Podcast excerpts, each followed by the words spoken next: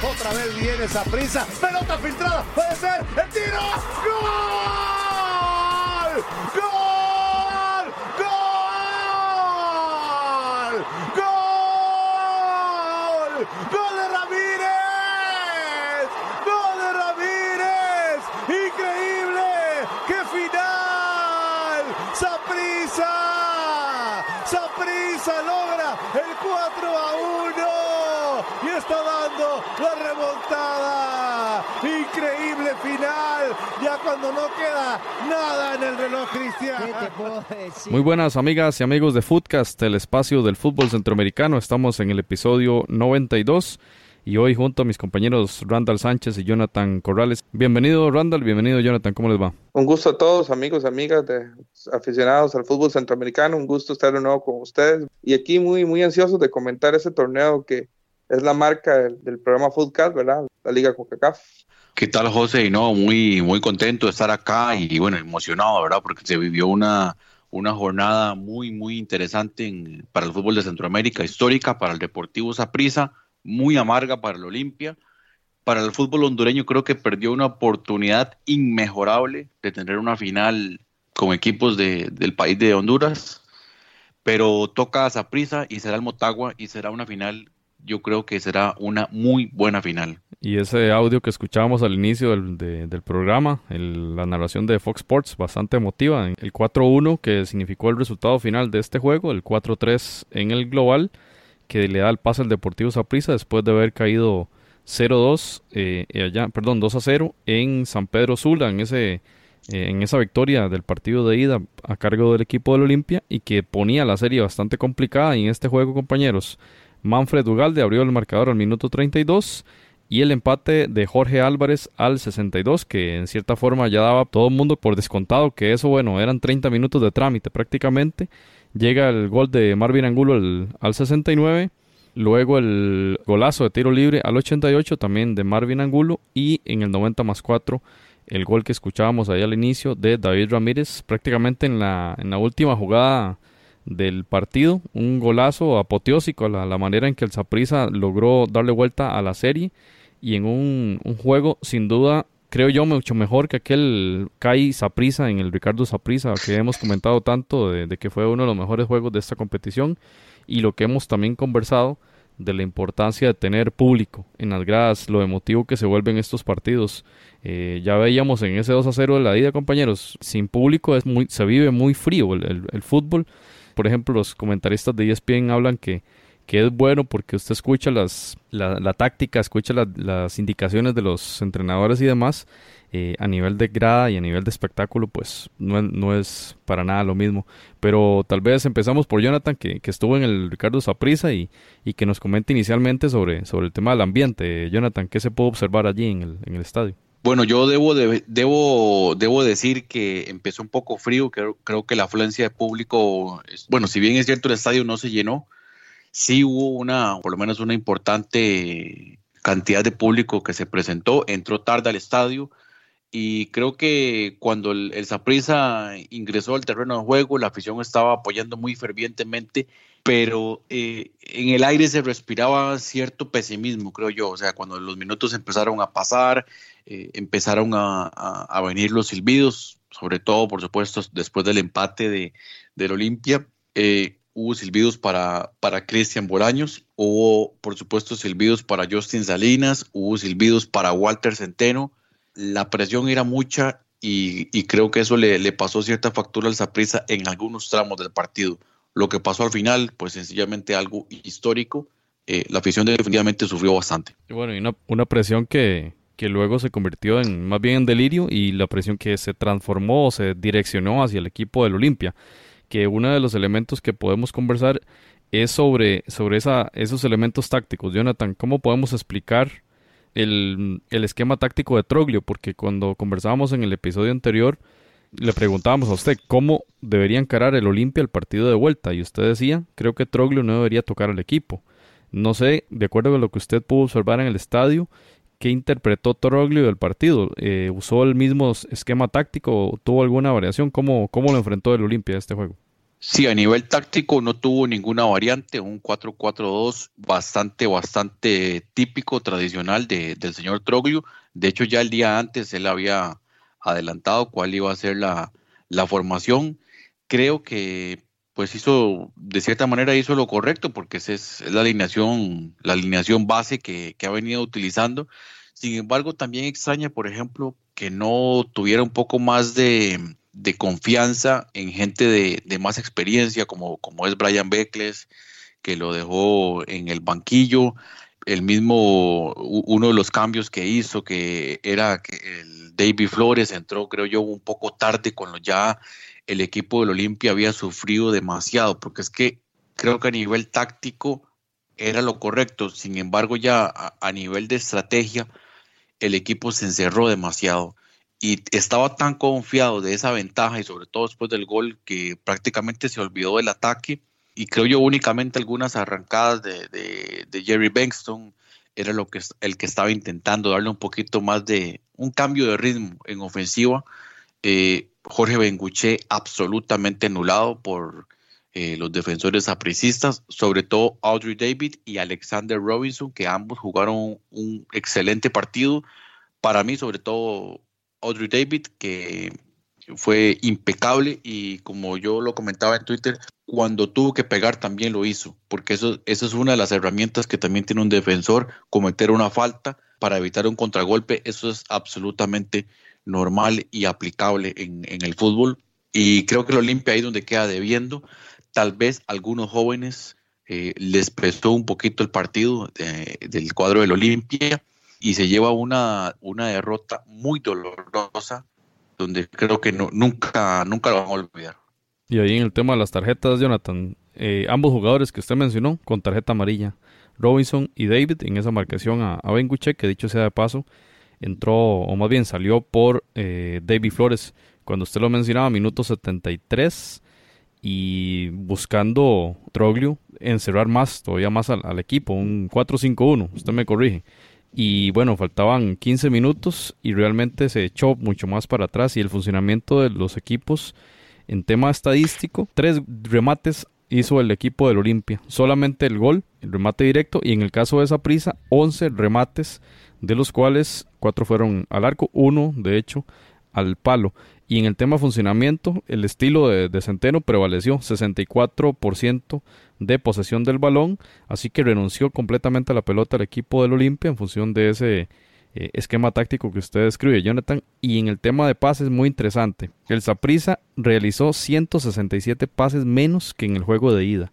Vean que podríamos interpretar que hubo un juego más de verticalidad y más profundidad, 328 pases versus 158 pases apenas del equipo del Olimpia, y que también el Olimpia sufrió muchísimo en la efectividad de pases, tuvo apenas 73% de efectividad frente a un casi 95% que tuvo en el partido de ida. El Olimpia fue muy inexacto, mucha imprecisión en el toque de balón. El tema de la efectividad de pases del Saprissa mejoró todavía aún más y llegó al 93% en relación al partido anterior.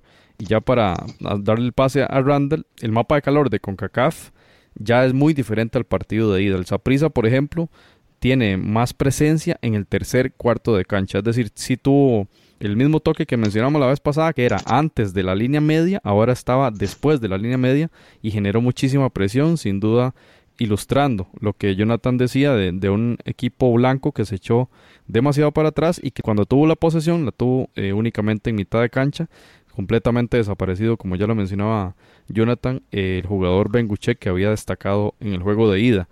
Y entonces, Randall, no sé qué opinión podemos dar de este partido. No sé si usted le da más crédito al planteamiento de Centeno, o es una mezcla entre ese planteamiento de Centeno más el público y lo de Troglio, que al parecer, y como lo explica Jonathan, prácticamente dejó todo en el mismo estilo conservador que quería para el juego de ida. Sí, José, bueno, después de ese análisis tan profundo de la parte táctica que hizo Jonathan. A mí, yo lo que puedo decir es que fue un partido atípico, es un partido, digamos, de esos que se ve muy poco, que hay normal dentro de las circunstancias del fútbol, porque bien Jonathan planteó, comentó, por ejemplo, cómo salió el Olimpia, pero los que vimos el partido notamos, por ejemplo, que el resultado, o sea, que el planteamiento sí le estaba funcionando al Olimpia. O sea, el primer tiempo termina un 1-0 por una mala salida del portero Fonseca, ¿verdad? Que es el pequeñito, más pequeñito de Saprissa, Ugalde, logra conectar, pero fuera de ahí el Olimpia tenía un control del juego. No voy a ser mezquino, Saprissa tenía mucho, digamos, mucha más verticalidad que en el partido anterior, pero aún así se veía un Olimpia, digamos, muy concentrado y muy, muy equilibrado. E inclusive, cuando empieza el segundo tiempo, uno esperaba tal vez un Saprissa más en forma de avalancha hacia el frente, y toca pared contra un Olimpia bien parado, ¿verdad? Que al punto que encuentra inclusive el gol que ellos andaban buscando. Entonces, es lo que yo digo, un partido atípico. Yo no voy a decir que Walter Centeno planteó mal el partido, ni que Pedro Troglio lo planteó mal tampoco. Tal vez a Pedro Troglio el error que yo le achaco es, tal vez no es conocimiento del equipo rival, pero sí es conocimiento del contexto donde iba a jugar. Porque, digamos, el fútbol costarricense, porque este mismo planteamiento, yo lo comentaba, lo utilizó contra Comunicaciones.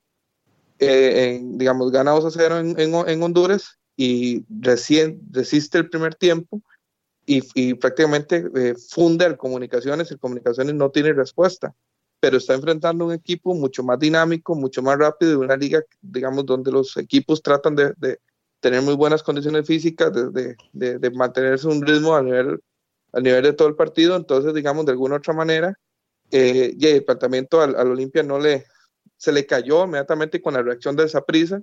Y el contexto también de un estadio donde la afición mete, de la rivalidad que tiene el futbolista hondureño y el futbolista costarricense, y el sentimiento de ser sapricista, que es un equipo que se ha forjado, digamos, del sentimiento de ganar, más que de representar una región, una ciudad, una cuestión así, más un equipo que nació del éxito. Ha sido un equipo bastante exitoso desde su nacimiento.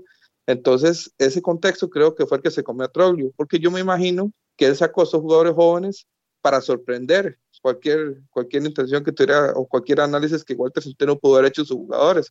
Porque, por ejemplo, si yo fuese el entrenador rival, yo no me hubiera imaginado a un Vázquez en la banca, por ejemplo, con toda la experiencia que él tiene y con todo el bagaje que tiene como futbolista, inclusive legionario en Honduras. Entonces yo creo que él sí usó una buena estrategia. Lo que tal vez le faltó fue entender un poco el contexto de cuál equipo iba a jugar, digamos, de qué tan importante es, digamos, esa cultura sapricista, ¿verdad? Que lo ha hecho el equipo más ganador en Costa Rica, por ejemplo, y de alguna otra manera un ímpetu, ¿verdad? De un equipo que, digamos, históricamente siempre ha jugado hasta el último minuto.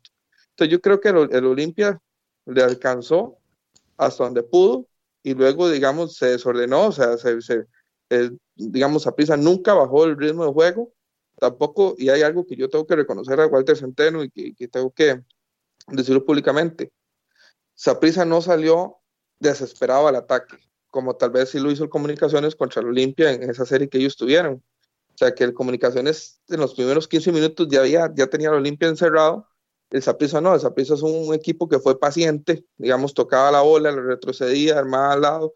O sea, no, en ningún momento yo vi que el Saprissa se desesperara. Inclusive el gol del Olimpia fue un gol circunstancial. Yo considero que fue un error de defensa, ¿verdad? Digamos que dejan al jugador frente al portero, pero aún así Saprissa es un equipo que de alguna manera fue paciente. Obviamente ya perdiendo se estresan un poco más y van más al ataque, pero yo sí siento que, digamos, fue un partido donde salió mala casta y donde las cosas, digamos, se hicieron más a riñón que a planteamiento técnico. Jonathan, respecto a lo que dice Randall, me interesaría saber de parte suya, ¿qué tanto entonces afectó toda esta polémica previa de quién era más grande de Centroamérica y demás en cómo Troglio encaró el partido? ¿Habrá afectado en algo? Yo creo que sí. Yo creo que sí afectó, y al final de cuentas, esto es lo más curioso. El audio no sale de la prensa costarricense, el audio sale de prensa hondureña, y los jugadores de Saprissa lo comentaban, prácticamente todos. Michael Barrantes, recuerdo, uno de los que en zona mixta lo mencionó.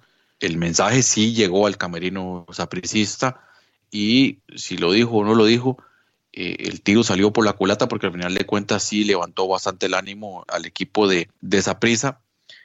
Y completando lo que comentaba Randall, a nivel táctico sí, pues el sistema estaba bien, el correcto. Sorprende tal vez algunas, llamémoslo así, algunas ausencias, hombres de experiencia, porque es exactamente el mismo equipo que salió contra Saprissa en el partido de ida, a excepción de lateral derecho que salió expulsado y entró este muchacho Núñez. Pero por ejemplo, hoy en el clásico contra el Motagua, que el Olimpia gana 2-0, de cierta manera se lava la cara, ya está en primer lugar, pero extraña mucho, por ejemplo, que Maidana no hubiese jugado. David Flores entró tarde al partido, el jugador número 20 del Olimpia, jugador que tiene buen dominio del balón y que podía hacer algo distinto ahí en el medio campo. Esos cambios llegaron tardes y tal vez ahí es donde finalmente el Olimpia no logró aguantar todo el partido. Y a pesar de que sí hubo momentos donde, como ya lo indicaba Randall, sí estaba controlando el partido, llamémoslo a nivel defensivo, de que no le estaban generando ocasiones de peligro, al final del partido esto se desborda. Y por ejemplo, este jugador sudamericano, Jonathan Ferrari, la manera en que regala la pelota al final del partido, es que son errores que cuestan partidos. Un error de esos es absolutamente imperdonable, y con ese tipo de errores pues no había mucho que hacer para el Olimpia. Ferrari entró al minuto 90 más 2, Jonathan, eso es importante contextualizarlo, o sea, tocó muy pocas pelotas y creo que una de ellas la que definió la serie, que fue ese pase bastante errado. Diario 10 daba un pantallazo o una fotografía del momento del pase. Jonathan Ferrari viene saliendo del área y tenía dos compañeros sin marca a su derecha y tenía un compañero a la izquierda y decidió pasársela al de la izquierda que tenía doble marca. Creo que era Randall Leal y Suhander. Ahí recuperaron entre los dos la pelota e hicieron la jugada del cuarto gol. Así que cómo las decisiones y cómo pequeños detalles definen partidos. Y antes de darle la palabra a Randall, yo quería hacer un comentario respecto a esta polémica que se desató justo después del partido del 2-0.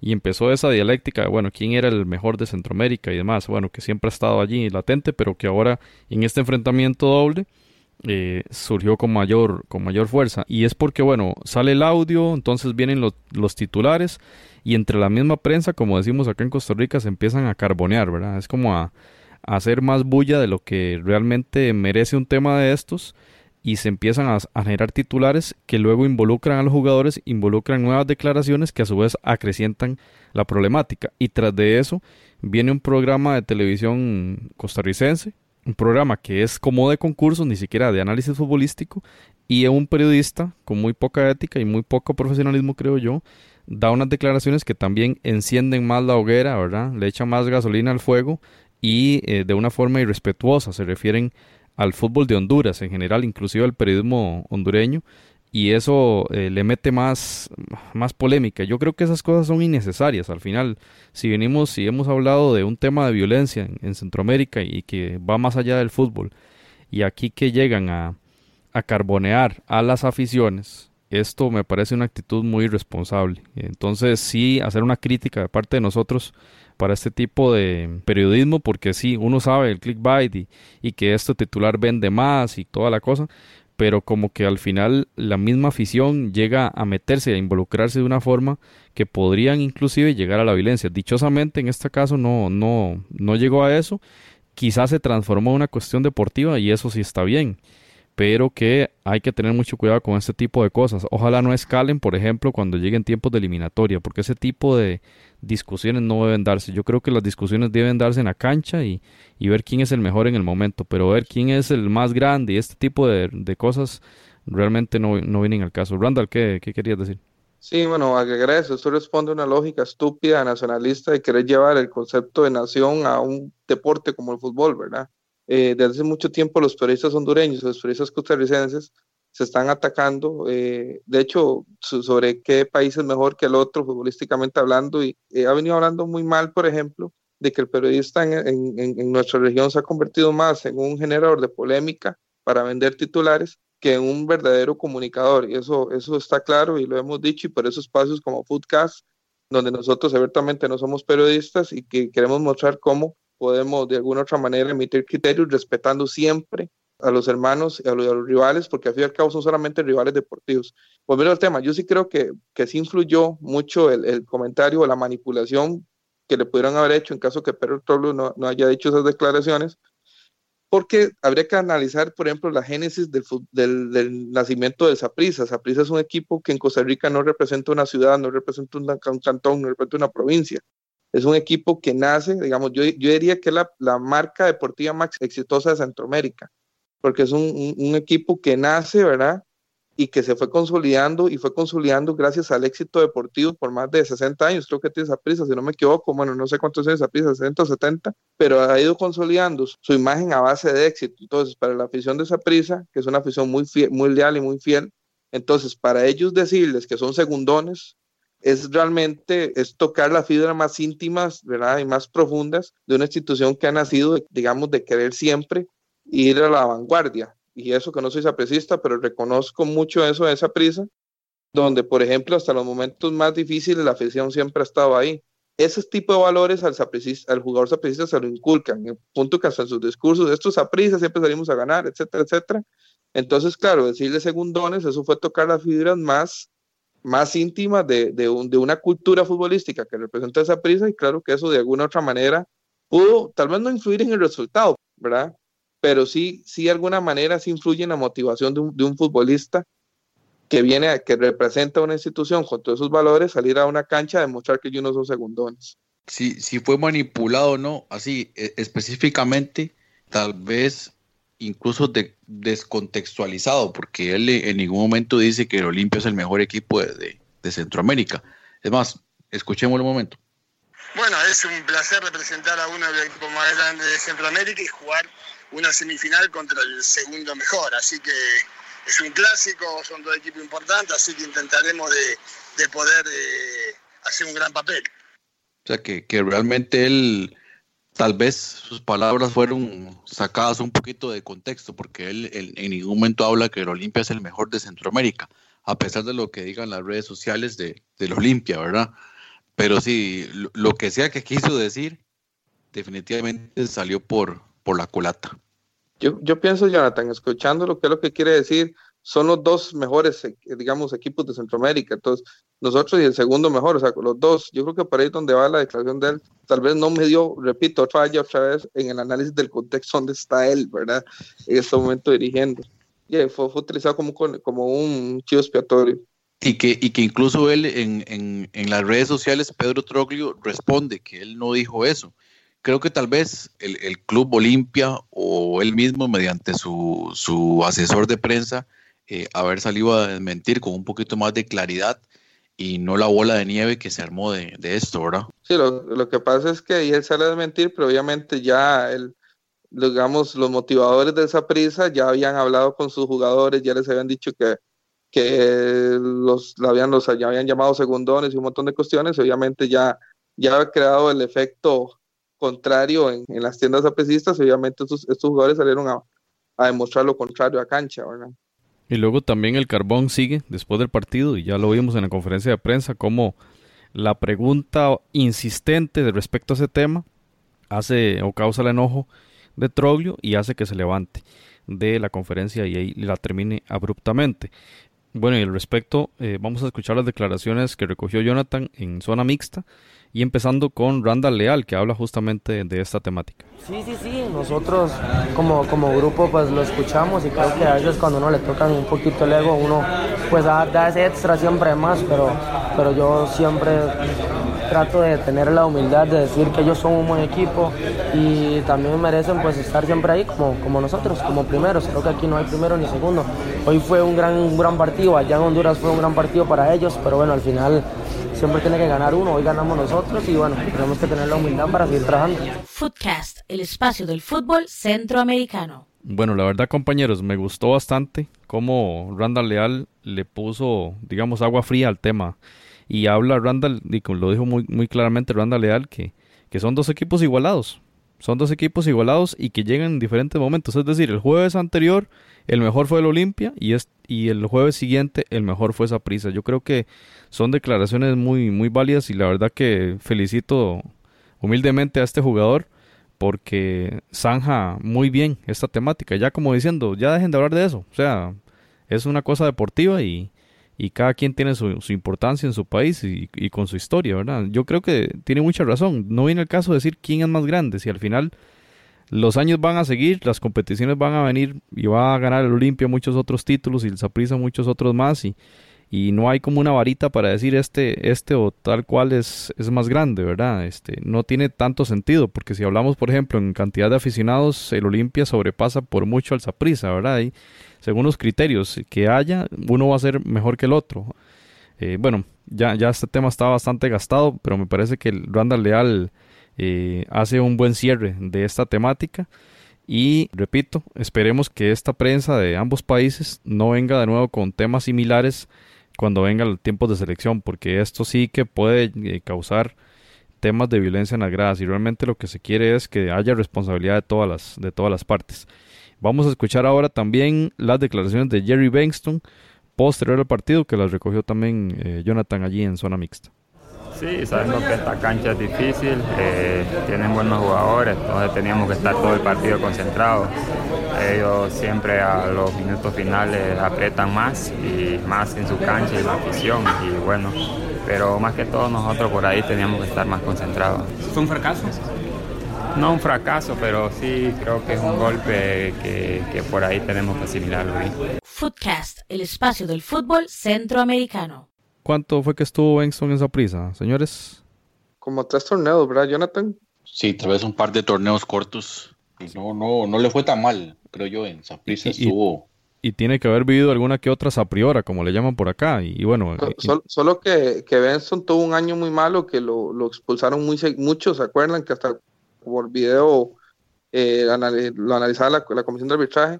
Y luego creo que con Vladimir Quesada terminó jugando casi de lateral, si no me equivoco, lo desperdiciaron mucho como centro delantero. Sí, vivió muchos tiempos de sapriora seguramente, y justamente esa pregunta me parece muy interesante, decir que esperaban eso, y después del tercer gol, que fue en el minuto 88, pero bueno, ahí falta 1.5 minutos para los 90, más lo que agregue el árbitro, y que el equipo no se concentró, dice Bengtson.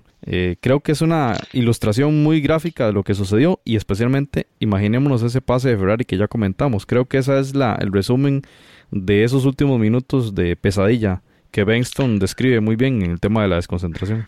José, y también interesante, ahora que usted mencionaba lo de Troglio, que sale abruptamente de la conferencia de prensa, y nosotros que estuvimos ahí en la zona mixta, lo interesante es que Pedro Troglio sale muy tranquilo, caminando tranquilamente, sin contestar mal a nadie, dio muy pocas declaraciones, o bueno, por supuesto que después de la conferencia no dio más declaraciones, y nada más un detalle ahí a comentar. Y para los hermanos hondureños, para los que nos escuchen en otras latitudes, lo de los comentarios de los periodistas costarricenses y lo de este programa, este show, definitivamente no representan a la gran mayoría de periodistas, porque en Costa Rica hay muy buenos periodistas.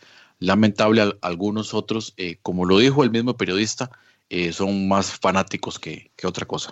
Sí, Jonathan, y quiero aprovechar eso para disculparme también, porque antes hice el comentario y generalicé también, y tenés toda la razón, o sea, hay periodistas muy, muy serios, y quiero destacar a Gerardo Cotocover, ¿verdad?, que últimamente ha estado publicando en sus redes sociales historia de los equipos de Centroamérica, o Luis Quiroz, que nos escucha a nosotros, ¿verdad? Entonces hay periodismo muy serio. Lo que pasa es que hay una nueva generación que yo creo que se están empoderando mucho de querer copiar el tipo de programa, ya sea de mexicano o algunos programas españoles, pero de creación de una polémica y una discusión, pero les sale muy barato. Pienso yo que es una copia muy, muy bizarra, no sé, de lo que intentan hacer. Entonces salen programas, digamos, de muy mala calidad, pero tiene razón Jonathan, y disculparme, hay muchos periodistas muy serios y muchos comentaristas de fútbol muy serios en medios nacionales que también ejercen una opinión muy objetiva, muy seria. Eso es lo bonito del podcast, que podemos hablar libremente de esto y de medios sin estar casados con ninguno y ni tener autocensura por ello, ¿verdad? Ya Jonathan mencionaba que ya hay por ahí un roncero tico, ¿verdad?, en uno de estos programas. Me causaba mucha gracia cuando mencionaba esto, y ya todo el mundo puede identificarlo muy claramente. Un roncero de Wish. Bueno, dejamos para acá el tema del Olimpia y el Saprissa. ¿Cómo salió limpiando zona? A ver si en esta hay dos esperando el servicio. Centro, abajo, remate, qué bonito suena.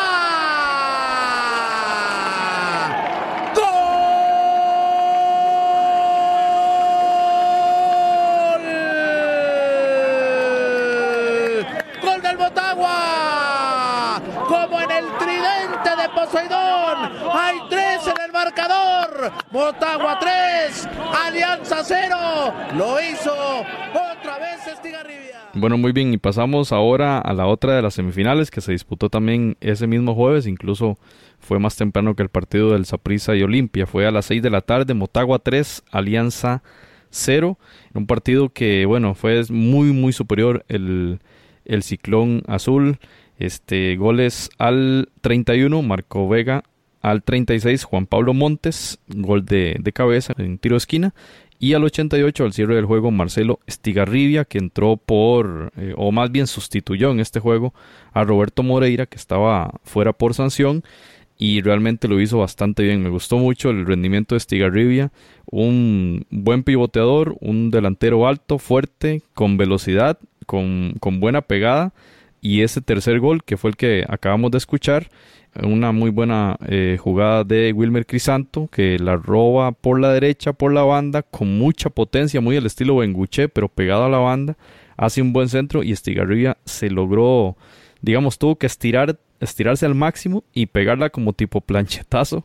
Esos definidores, esos finalizadores, y lo hizo bastante bien ante una marca bastante tibia de la Alianza, que ya se encontraba prácticamente rendido. Y uno de los elementos más importantes para comentar acá fue la ausencia por lesión de Marvin Monterrosa. Yo creo que ahí fue uno de los elementos claves para que la Alianza tuviera un muy pobre desempeño. Realmente hay que decirlo, un equipo grande en El Salvador como el Alianza, que había tenido unas buenas eliminatorias previas en esta Liga Concacaf 2019, tuvo una muy mala serie contra Motagua. En este partido, compañeros, 3 remates, los 3 fueron por fuera, ni un solo remate directo. Realmente muy, muy ineficiente la ofensiva alba. Y en el tema de Motagua, todo lo contrario, 17 remates a marco, 5 de ellos fueron directos, 1 fue al palo, 8 afuera. A pesar de esto, la Alianza, como siempre, como es habitual en el fútbol de este club albo, el 51% de posesión de balón. En ambos juegos ganó la posesión. En el partido en el Cuscatlán tuvo un 57%. Aquí perdió un poquito de porcentaje, pero siempre tuvo más la pelota que el Motagua, que al igual que el Olimpia hace un buen juego defensivo. Ya veremos ahora en las estadísticas los pocos goles que ha recibido el Motagua en esta Liga Concacaf, pero tiene formas para llegar al gol, y una de ellas es ese balón detenido con Montes, con Denil Maldonado, como ya lo mencionó Jonathan en el episodio anterior. Montes anotó en el Cuscatlán y anota de vuelta acá en un tiro de esquina, y lo mencionaba nuestro compañero Pablo González, que la Alianza tenía una debilidad bastante grande en el tema de balón detenido. Lo sufrió bastante contra San Carlos. Recordemos aquel gol en Alajuela fue o nació a partir de un tiro libre, y lo vivió muy mal, tanto en el Cuscatlán como ahora en el Olímpico Metropolitano, con ese segundo gol, que es un gol de cabeza de Montes, que entra prácticamente con una marca bastante débil y salta con mucha libertad, ¿verdad? Y además del tema de la estatura, que hay una diferencia importante entre los jugadores del equipo de la Alianza respecto a estas torres que tiene prácticamente allí el equipo del Motagua en esos centrales, y que creo yo que es uno de los bastiones más importantes del equipo, y que también que Diego Vázquez ha logrado, digamos, que dosificar fuerzas y hacer cambios importantes, como este de Moreira, que ya mencionamos que estaba fuera, y entra Estigarribia con un rendimiento bastante notable. Muy, muy interesante también en el mapa de calor. En el tercer cuarto de cancha, la banda derecha del Motagua es la que aparece como el punto caliente, y es el tema de la participación de Kevin López, que lo hemos estado viendo en esta Liga Concacaf bastante bien, no solo en esta edición sino en la anterior también, cómo se desplaza muy bien por esa banda y causa bastante desequilibrio, y por allí llegó mucho del peligro del equipo de Tegucigalpa. Mientras que en el tema de la Alianza le pasó lo del Saprissa en San Pedro Sula, un dominio de balón en el segundo cuarto de cancha que no generó profundidad, así que prácticamente muy poco trabajo para el portero Ruggier, que sabemos que es un buen guardameta, pero que no tuvo mucho por hacer en este juego. Entonces, nada, creo que hay muy poco que comentar en este partido. El Alianza no logró superar esa debilidad en calidad de visitante. No logró en esta serie ni en las demás. Solo en aquella contra los Monjes del San Francisco, en la ronda preliminar, que logró ganar, pero posterior a eso sufrió contra el Tauro, sufrió contra San Carlos y sufrió mucho contra el Motagua, 3-0, un marcador bastante adverso, y el Motagua que también logró superar esa maldición de jugar en casa y tener un rendimiento pobre. Creo que ya logró superar eso y además llega con esto a la final, y una final que se va a disputar en Tegucigalpa. Van a jugar en el Estadio Nacional y ya con público. Ya la Concacaf levantó el veto que tenía en el acceso al público, así que ya veremos e imaginamos, compañeros, una final mucho más emotiva en el tema de público, lo cual eso le da, digamos que muchísima riqueza. Y pasemos, si quieren, a hablar de esa final. Entonces, la final será el día 7 de noviembre, día jueves, a las 8 de la noche, hora de Centroamérica. El Deportivo Saprissa, como ya ustedes conocen, eliminó al Belmopan Bandits, eliminó al Águila, al CAI y ahora al Olimpia. Llega con una anotación muy importante, llega con 16 goles a favor, 2 goles por partido en promedio en esta competición y 8 goles en contra, es decir, un gol en promedio, el gol recibido de parte del equipo morado. Y en el Motagua, 9 goles a favor en esas 3 series, desde octavos de final, cuartos y semis. 9 goles significan 1.5 goles anotados por partido en promedio y apenas 3 goles en contra. Este factor es muy importante, apenas recibió un gol cada 2 partidos en promedio. No sé, Jonathan, ¿cómo podemos vislumbrar esta final en virtud de estos datos que hemos ofrecido? Saprissa, un equipo muy, muy anotador, y Motagua, un equipo muy sólido en defensa. Sí, y algo importante es que cerraría, como ya usted lo decía, la final cerraría en Honduras y ahora con público. Hay que decirlo así, es muy importante entender el contexto, sobre todo para los aficionados sapricistas, que Diego Vázquez es un entrenador que tiene ya 6 años de estar con el equipo del Motagua. Desde el 2013 llegó y ya llega a la final número 11, desde que está la 8ª seguida. Nada más vean el palmarés: final de la Apertura 2014, Clausura 2015, Apertura 2015, Apertura 2016, Clausura 2017, Apertura 2017, Clausura 2018, Concacaf League del año pasado que perdió contra Herediano, Apertura 2018, Clausura 2019 y ahora nuevamente a la final de la Concacaf League. Un equipo muy bien estructurado, tácticamente varía mucho. Por ejemplo, contra la Alianza, tanto en la ida como en la vuelta cambió un poco el sistema táctico, porque cambia de ese 4-5-1 a lo que parece más bien un 3-5-2 por el momento. Por ejemplo, Emilio Izaguirre,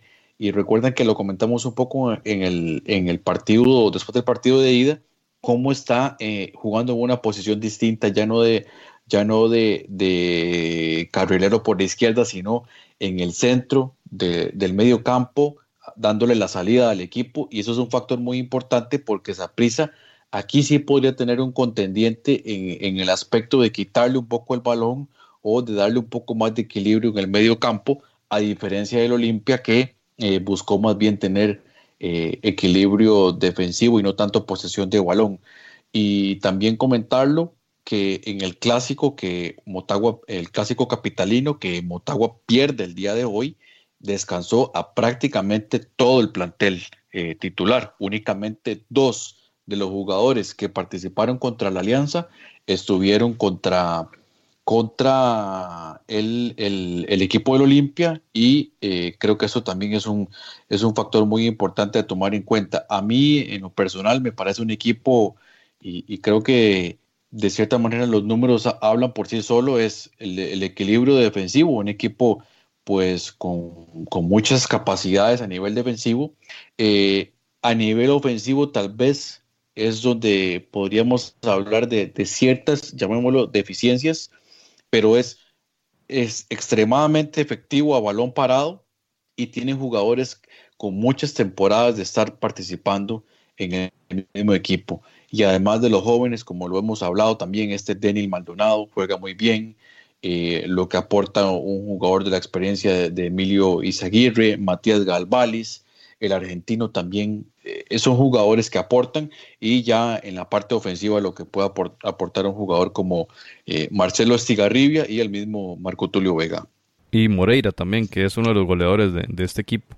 Entonces, prácticamente hoy, como indicó Jonathan, solo dos titulares jugaron contra el equipo del Olimpia, así que descansó bastante bien Diego Vázquez a su club. Y en el caso del Saprissa, prácticamente solo Sohander Zúñiga, que fue titular el día de hoy contra la U, un 0-0, que había entrado en los últimos minutos contra el Olimpia. Prácticamente no tuvo, digamos, que mucho desgaste contra el Olimpia, hoy jugó de titular. Y Manfred Ugalde sí me llamó la atención que jugara hoy de cambio, entró el minuto 58. Era el único de los titulares que repitió juego hoy. Saprissa sí descansó prácticamente todo el equipo, pero sí me llamó la atención. Es el caso de Aaron Cruz, pero que no debe afectar tanto. Aaron Cruz también, sí, cierto. Me llamó la atención que arriesgara a Manfred Ugalde, la verdad, Jonathan. Una lesión, sí, tal vez hoy hubiera sido nefasto. El problema más grave es que no puede utilizar a David Ramírez en el torneo local, pero usted tiene razón, lo arriesga un poco, tal vez, no sé, podía debutar a alguien más o colocar a un jugador en una posición distinta, pero sí arriesga un poco definitivamente para lo que viene el partido el jueves. Yo siento que tal vez el usar a Manfred Ugalde tal vez es por el beneficio de la juventud del chico, ¿verdad? Que también, digamos, es un chico que le puede aguantar, digamos, el trajín que tiene disfrutar el torneo local y el torneo internacional, quizás a otros jugadores que son un poco más veteranos, recordando que Saprissa viene de una racha muy extenuante de partidos que prácticamente ha jugado domingo, miércoles, todo lo que llevamos del semestre. Entonces yo creo que tal vez le apela un poco a la resistencia que puede tener un chico por su edad. Igual en el tema de que probablemente se vaya la siguiente temporada, como ya de fijo se va a ir Randall Leal, y que también le están dando muchos minutos. Creo yo que este es uno de los pocos partidos en la liga local que no juega Randall Leal. Randall, quería escucharlo a usted sobre esta serie, ya el partido final, los dos partidos finales, Saprissa-Motagua. ¿Qué opinión le merece esta serie? O sea, yo quería hacer un conecte, digamos, hablando también de la serie del Motagua Alianza. Y en primer lugar, yo creo que fueron muy buenos 4 semifinalistas de este torneo de Concacaf League, porque, digamos, la Alianza se derrumba al final en el último partido, pero eso no significa que la Alianza no haya sido una grata sorpresa en fútbol, en propuesta. Nosotros, bueno, lo vimos muy de cerca porque la Alianza jugó contra San Carlos su serie y vimos que vimos las virtudes de este equipo, que inclusive sobrepasan a los de sus demás los demás equipos de la misma liga salvadoreña que participaron en este torneo.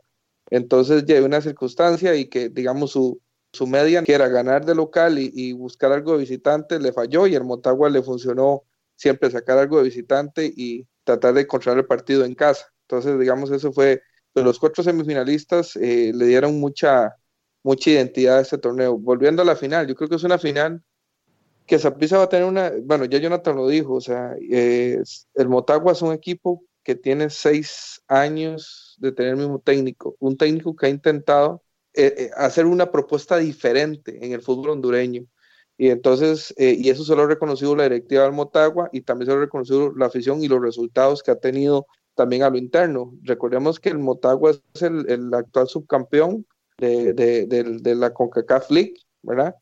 Y que fue por circunstancias, no se dejó el título, ¿verdad? Cuando hizo una gran serie final contra el Herediano del torneo anterior. Entonces, a diferencia de Pedro Troglio, este Vázquez sí conoce el contexto al que se va a enfrentar, sí sabe quién es Saprissa, por ejemplo, sí sabe el contexto de jugar en el Saprissa, 3 jugadores de experiencia, conoce a sus jugadores, trae a sus jugadores, o sea, creo que sí va a ser una final un poco más difícil que las semifinales, ¿verdad? Tanto para el Saprissa, hablando del equipo costarricense, digamos, porque va a enfrentar un equipo que tiene más experiencia en este torneo. Saprissa podrá tener más historia, pero Saprissa hasta ahora disputa este torneo, y después de que el famoso tercer lugar en el Mundial de Clubes, o aquel subcampeonato de Concacaf ya hace varios años atrás, Saprissa ha estado lejos de estar disputando torneos internacionales en instancias finales. Y la afición de Saprissa, por ejemplo, lo ha entendido ahora que se llevaron ese gran susto contra el Olimpia, y ahora están entendiendo lo que es un torneo internacional de ese tipo. Entonces ahora lo están entendiendo, ¿verdad? Porque anteriormente que está muy... Sabemos que el Motagua viene con esa experiencia, el Motagua viene con un proceso de de competir y ha resuelto, honestamente ha resuelto muy fácil sus series. O sea, si no es cierto, en casa no ha sido muy contundente, pero digamos tampoco el Motagua ha visto amenazadas sus posibilidades, por ejemplo, de clasificar o seguir en ronda, a diferencia de Saprissa, por ejemplo, que en Panamá iba en desventaja, por ejemplo, en Panamá iba ganando por un gol y a expensas de que el CAI hiciera y con solo meter uno lo metía en problemas, ¿verdad?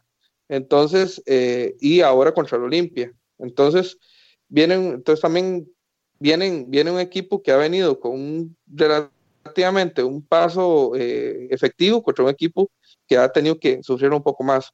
No sé si eso afectará, ¿verdad? Pero sí creo que va a ser una final bonita, nuevamente un club hondureño contra un club costarricense, ya la tercera final consecutiva que se da esto, ¿verdad?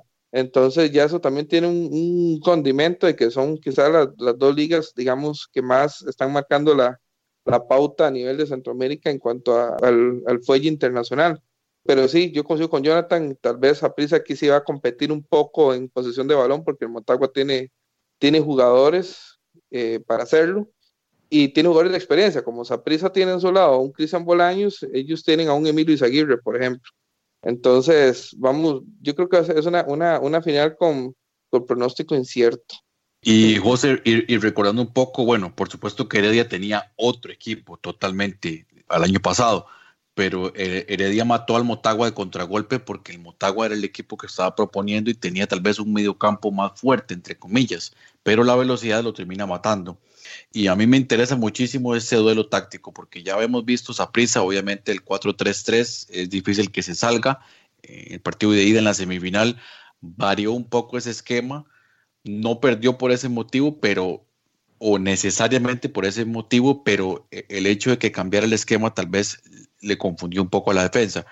Y en el caso del Motagua, como ya hemos hablado, Diego Vázquez sí hace variantes tácticas importantes, aparte que con tanto tiempo de tener el equipo, por supuesto que tiene esa posibilidad de variar un poco el esquema. Y a mí me interesa mucho lo que va a proponer en ese partido de ida, si va a salir con línea de 4, si va a estar con los 3 centrales para reforzar un poco más el medio campo. Es decir, ahí me interesa mucho, incluso tal vez alguna variante, Walter Martínez, Wilmer Crisanto, no sé, cosas que Diego Vázquez podría plantear perfectamente para ese partido de ida. Y hablando de Diego Vázquez y de Troglio, que lo mencionó bastante Randall allí, me parece que Troglio sí, a ver, quizá no estudió el ambiente o lo extrafutbolístico, porque en la parte futbolística me pareció un experto, o sea, sabía en exceso del Saprissa y varios periodistas lo dijeron, sabía más que nosotros mismos del equipo nacional, ¿verdad? Entonces es interesante y sin duda que lo que aporta Randall también, de que Diego Vázquez ya conoce el país, ya conoce la logística acá y se prepararán bastante bien para ese partido. Decía la prensa hondureña que el Motagua llegará el día miércoles, un día antes de la disputa del partido. Creo que es lo que suelen hacer los equipos, viajar un día antes, y justamente lo que Concacaf establece es el reconocimiento de cancha prácticamente 24 horas del juego, así que bueno, todo preparado, todo sobre la mesa, duelos tácticos muy interesantes, fortalezas distintas en ambos equipos.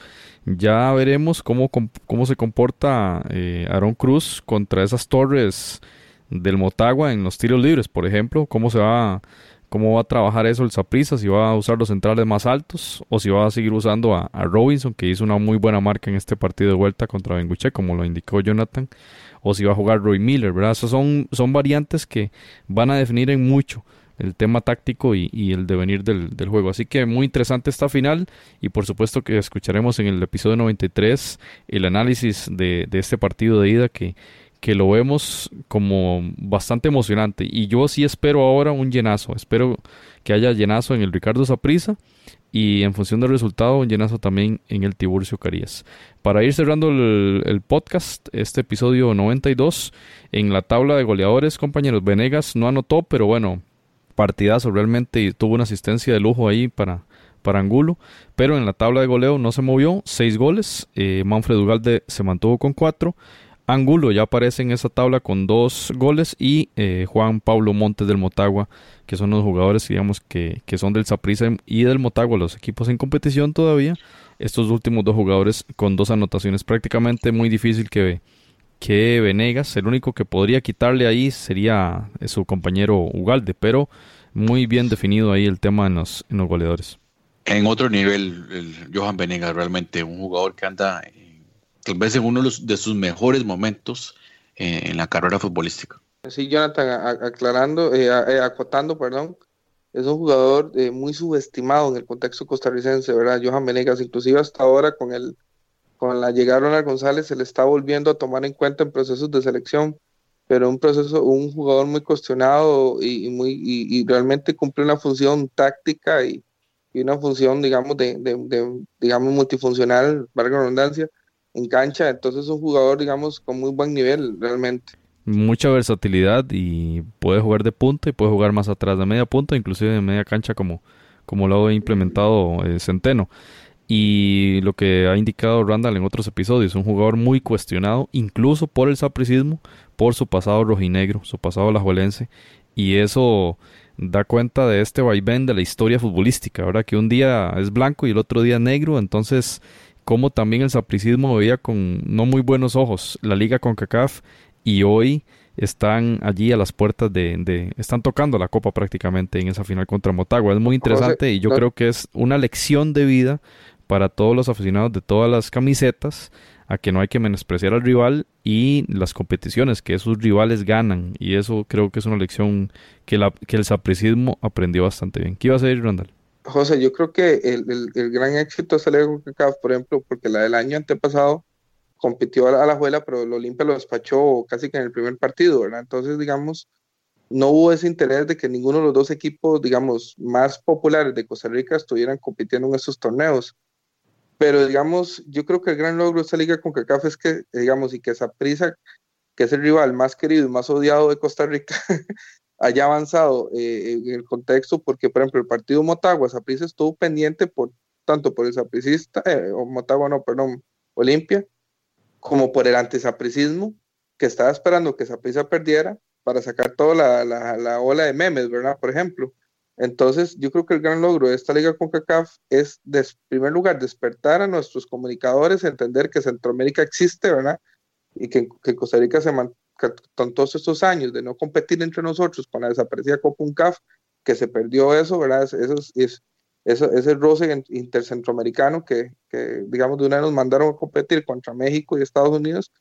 Y también, digamos, despertar el interés también de los clubes. Yo le aseguro que la afición de Saprissa va a llenar ese estadio cuando no lo estuvo haciendo en todo el torneo. Entonces, de alguna otra manera ya están entendiendo la importancia que tiene este torneo, no solamente para conocer cómo están los rivales, sino para que los equipos de cada país crezcan.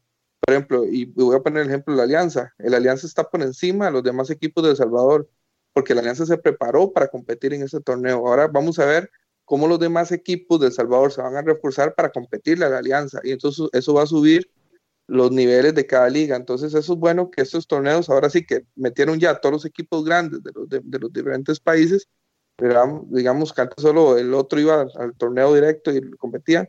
Eso va a subir más el nivel de este torneo y va a subir más el nivel de Centroamérica. Totalmente de acuerdo, Randall. Compañeros, vamos cerrando el episodio.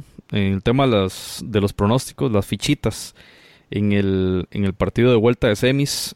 Randall y mi persona pegamos lo del Saprissa. Jonathan apostaba al empate.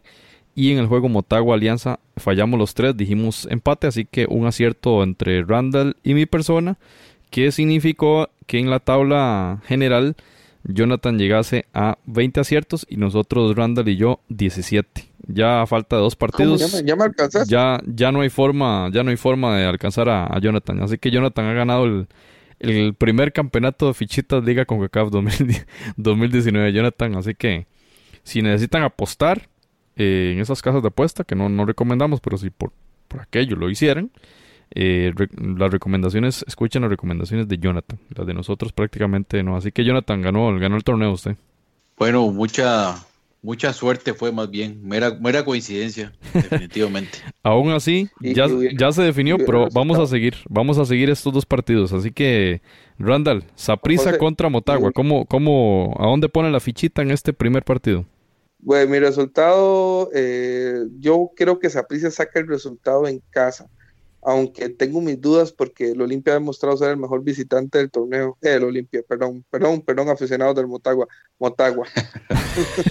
lo van a acribillar en redes sociales a Randall. Se salva que no tiene Twitter. Bueno, Saprissa entonces, Randall. Saprissa, dijiste, ¿verdad? Saprissa, sí. Muy bien. Yo voy a votar también por Saprissa en este partido de ida. Jonathan. Yo veo, bueno, el Saprissa es absolutamente favorito, pero voy a tratar de dar un resultado distinto. Vamos a ir por el empate. Muy bien, así que el empate para... Que nos ha jalado el pelo, realmente. Para nos Jonathan. Ha jalado el pelo ese resultado. Podría ser, digamos, lo que ocurrió tal vez en el Cuscatlán. Incluso el Motagua pudo haber ganado, pero ese error entre Pereira y Roger. Pero si se planta bien defensivamente y logra aprovechar las que vaya a tener de contragolpes, pues no está pegado al cielo que el Motagua pueda sacar un empate. Muy bien, compañeros. Así que agradecerles mucho en este episodio 92. Así que, Randall, muchas gracias por esta participación el día de hoy. Gracias a usted, Jonathan, y a usted, José, y a todos los amigos y amigas escuchas o podcast escuchas, no sé cómo se dice, de toda Centroamérica, que realmente por ustedes es que hacemos este esfuerzo y ojalá tengamos una final, digamos, épica, como la del año pasado, y que gane el mejor. Realmente aquí no es una competencia entre países, sino entre clubes, y ojalá gane el club, digamos, que merezca más ser campeón de la Concacaf League. Y reiterar a los escuchas que esa equivocación de Motagua y Olimpia no fue adrede, Randall. No, es que como tenemos tan fresco el partido reciente, pero yo me imagino que algunos de ustedes dirán a Saprissa, a la Liga, y se equivocarán también, entonces... Okay. Jonathan, muchas gracias y bueno, ojalá que pueda ir al estadio también ahí el día jueves. Sí, estamos haciendo lo posible por poder por asistir el jueves. De igual manera vamos a estar pendientes y añadiendo algo que ustedes comentaron, me parece que cuando hemos hablado más de la CONCACAF lo hemos hecho, pero también las cosas buenas. Creo que este torneo ha sido un éxito.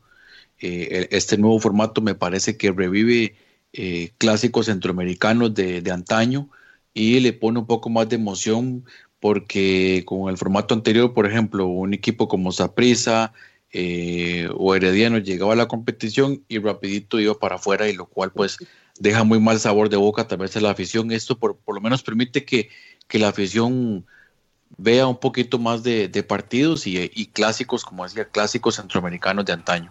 Excelente, estaremos comentando y haciendo un cierre en el mes de diciembre sobre Liga Concacaf 2019, un cierre general, un análisis general de esta competición. Muchas gracias a todos ustedes y nos escuchamos en el episodio 93 del Espacio del Fútbol Centroamericano. Hasta pronto. Footcast, el espacio del fútbol centroamericano.